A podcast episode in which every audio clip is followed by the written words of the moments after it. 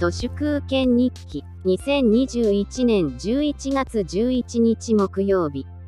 昔石川遼が激しく推していた英会話があっという間に上達する触れ込みのスピードラーニングはいつの間にかこの世界からなくなっていましたけどその石川遼が決められたコロナ隔離義務を怠って飲み会に出ていたことから最近の石川遼の遊び人風昭和の定型的な表現で言えばバーテンダー風のとっぽいロン毛姿が拡散しましたけれどヤフコメには最近の石川遼の見た目をディスりまくるものが溢れここ数年顔つきがまともではないやさぐれていると感じていたなどと書かれておりボロクソでわらわら笑えます。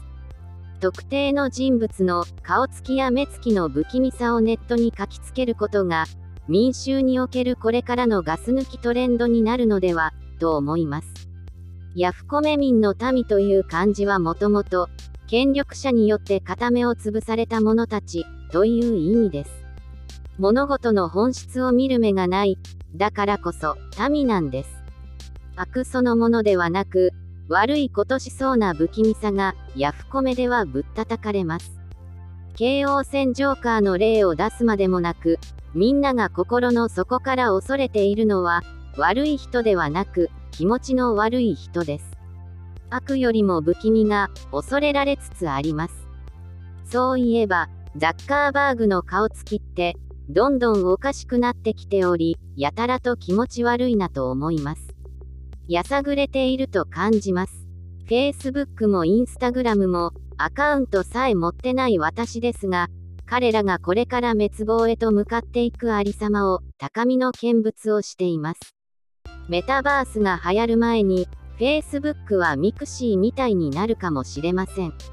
楽しみです。Facebook って人間関係を勝手に広告媒体にしたという意味で犯罪的。暴力的でしたけど、人間の社会関係資本を広告媒体とするだけでは飽き足らず、プロパガンダだの、ステマだの、分断だの、若者の精神破壊だの、これはほとんど、不気味の百貨店だと思います。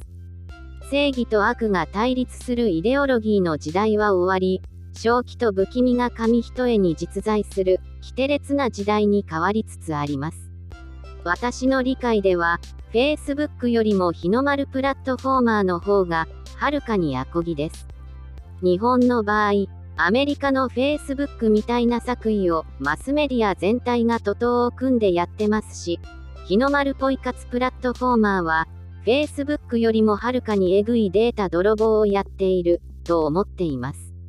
日本語というエコーチェンバーで、憎悪、分断、洗脳、プロパガンダなんでもござれ、それが政財官学マスメディア、朱子学カルトの満州国2.0です。以上、本日も最後までありがとうございました。人の行く裏に道あり花の山。